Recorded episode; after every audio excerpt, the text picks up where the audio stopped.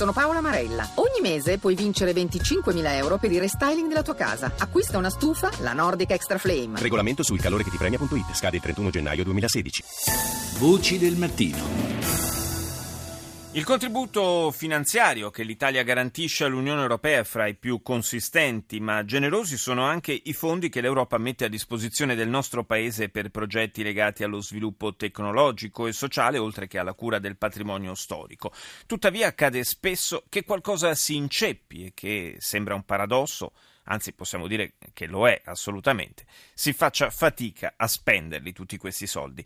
Massimo Osanna da un anno e mezzo è il soprintendente speciale dell'area archeologica di Pompei, Ercolano e Stabia. Il governo ha puntato su di lui e sul generale Giovanni Nistri, direttore generale del, cran- del grande progetto Pompei, per imprimere la svolta decisiva nel recupero e nel rilancio del secondo sito più visitato in Italia. Ascoltiamo Osanna al microfono di Rita Pedizzi la situazione al momento dell'arrivo era direi complessa, ma questo è un sito complesso di per sé, ma diciamo il problema che abbiamo trovato insieme al generale Ministri che si è insediato poco prima di me è quello del ritardo nella spesa dei fondi europei e soprattutto nell'avvio dei progetti e nella redazione dei progetti che facevano capo al grande progetto.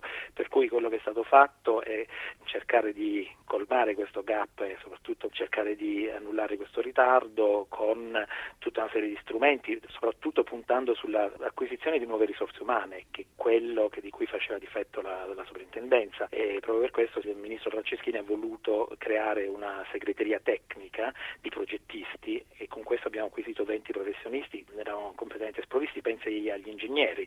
Non avevamo ingegneri laddove i progetti di restauro, di coperture richiedono fondamentalmente questa figura, per cui la nuova segreteria che annovera numerosi architetti, 6 ingegneri e 4 archeologi. Nel 2012, a proposito dei fondi, l'Unione Europea ha stanziato 105 milioni di euro. Si riuscirà a utilizzarli tutti? Innanzitutto sono stati spesi ad oggi 26 milioni e spendiamo circa un milione alla settimana. Riusciamo ad avanzare con i SAL in maniera molto rapida perché il ritardo era generato soprattutto dal fatto che non, fossero completati i progetti e le gare avevano degli iter piuttosto lunghi. Quest'anno si è accelerato moltissimo l'iter di gare e di aggiudicazione dei vari progetti e anche di partenza dei cantieri. Quello che abbiamo fatto e adesso è relazionato a Bruxelles è diciamo, completare entro il tempo che ci aveva richiesto di chiudere tutte le progettazioni e avviare tutte le gare entro la, la fine di quest'estate, quindi entro settembre, cosa che è stata fatta. Diciamo adesso dei 76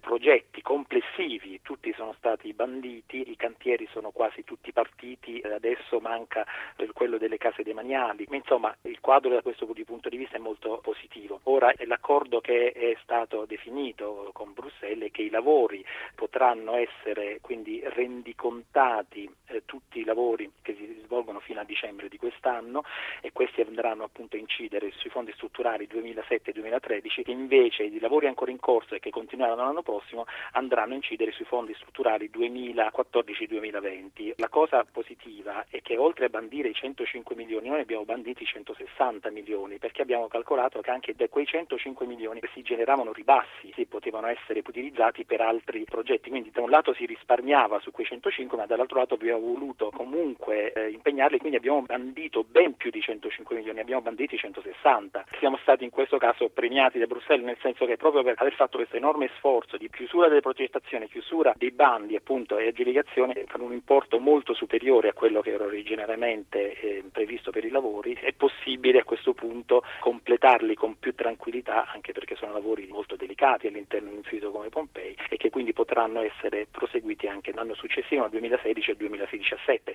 che tra l'altro era il suggerimento che aveva fatto la Commissione UNESCO nel corso dell'ultimo sopralluogo, sopralluogo che ha prodotto una relazione finalmente molto positiva per questa sovrintendenza dicendo si nota un cambiamento di tendenza, i restauri fatti tra l'altro finora sono di alto livello, si consiglia, diceva la relazione, di proseguire con il grande progetto anche nel 2016-2017, proprio perché erano lavori di una tale complessità che non potevano mm. essere chiusi in pochi anni. La cosa importante è l'obiettivo, che è quello di mettere in sicurezza il 100% dell'area di, di Pompei, cosa che non è mai stato fatto nel passato e con questo progetto ci riusciremo perché ci permetterà entro l'anno prossimo di mettere mettere in sicurezza il 100% di Pompei. Che vuol Adesso dire 66 quanto manca? Diciamo una metà di Pompei sarà chiusa entro la fine di quest'anno, quindi Reggio, Reggio Sesta, Settima e Ottava, grosso modo, fra la fine di quest'anno e i primi mesi dell'anno prossimo saranno completati. Questo vuol dire eh, diciamo metà di Pompei in sicurezza. Per quanto riguarda la seconda metà, ossia regione quarta, quinta e nona, i lavori sono in corso già da giugno e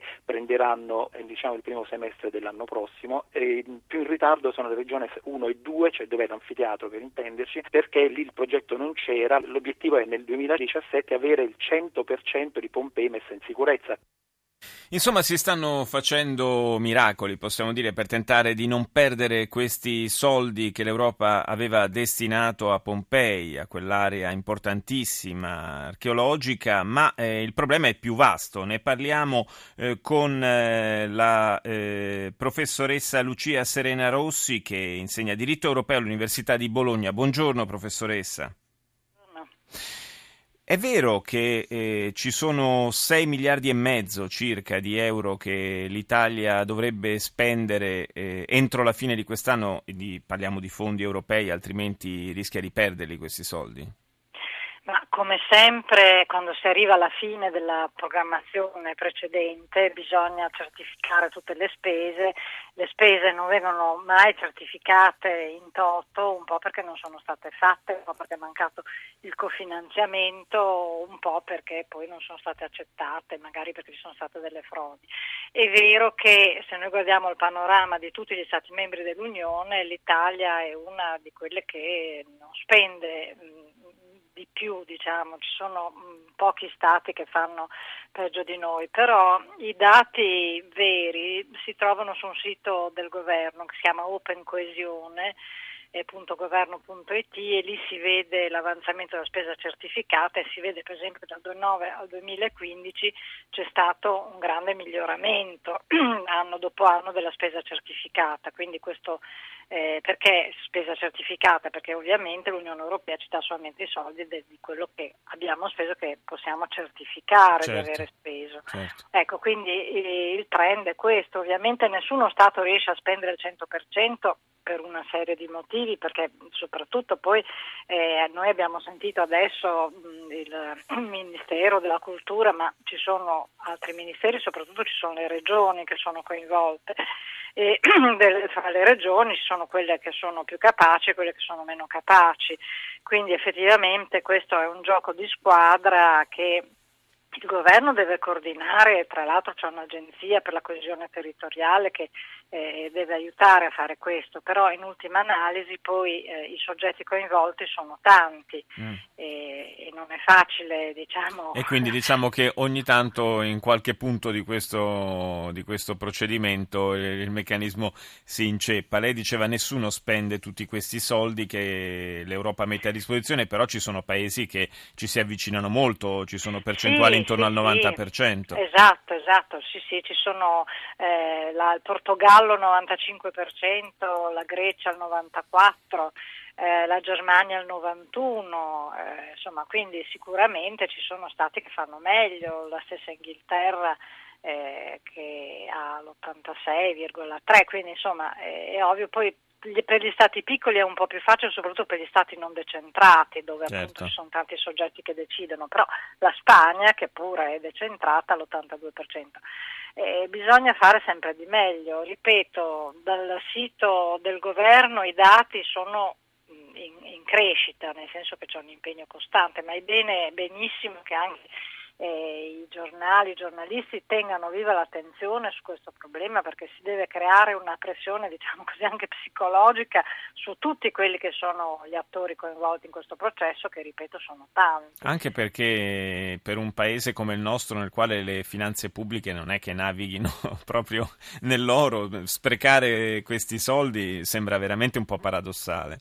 Certo, è un problema anche di, di, efficienza, di efficienza e di onestà, perché poi ci sono, ricordiamo che la materia dei fondi europei purtroppo è anche oggetto di molte frodi, quindi non c'è solamente un coordinamento, ma anche una sorveglianza, perché ovviamente quelli poi sono soldi persi.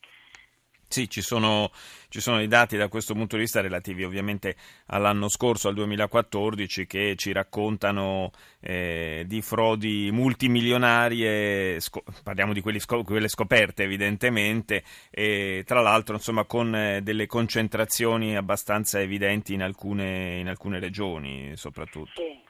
Il ruolo delle regioni è fondamentale, sia nel coordinamento che poi appunto anche nella selezione, nel monitoraggio di questi progetti e chiaramente la, la credibilità collettiva di, di, tutto lo, di, tutto lo, Stato agli occhi dell'Unione Europea dipende poi molto anche da quello che fanno le, le singole regioni, perché quello che conta alla fine è il risultato complessivo. E ricordiamo brevemente qual è il meccanismo, perché a livello regionale eh, questi, questi, fondi vengono erogati sulla base di progetti che vengono presentati dalle, dalle singole regioni e vanno poi approvati a livello europeo, no? Sì, eh, diciamo ci sono gro- molto, molto, in generale due tipi diversi di finanziamenti europei, quelli diretti e quelli indiretti. Eh, ci sono alcuni finanziamenti tipo progetti alla ricerca che possono essere chiesti direttamente all'Unione Europea, mentre tutti quelli che sono i fondi strutturali e anche altri progetti passano attraverso le regioni. Eh, quindi ci sono diciamo, quelli gestiti individualmente in cui di fatto è l'Unione Europea stessa che decide eh, in cui naturalmente poi ci deve essere un monitoraggio anche a livello degli stati per evitare frodi, eccetera. Sì. E poi però eh, c'è una grandissima fetta invece che passa attraverso le regioni e poi gli enti locali. E quindi qui si vede poi anche chiaramente regione per regione chi fa meglio e chi fa peggio. Sì, le, le, tabelle insomma, sono disponibili da questo punto di vista, quindi ognuno le può consultare e farsi, e farsi, un'idea in proposito. Io ringrazio la professoressa Lucia Serena Rossi, docente di diritto europeo all'Università di Bologna. Professoressa, grazie di essere stata grazie nostra ospite. Grazie buona giornata. Vi ricordo se vi siete persi qualcosa di questa puntata potete scaricare il podcast all'indirizzo vocidelmattino.rai.it. Il programma è a cura di Gianfranco Danna.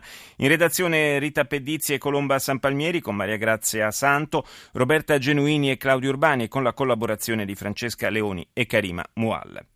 Ringrazio il tecnico Paolo Ranaldi e il regista Mauro Convertito. Fra poco la linea andrà al GR1 condotto da Guidardone. Noi ci sentiamo domani. L'appuntamento, come sempre, è intorno alle 6.07. Buona giornata da Paolo Salerno.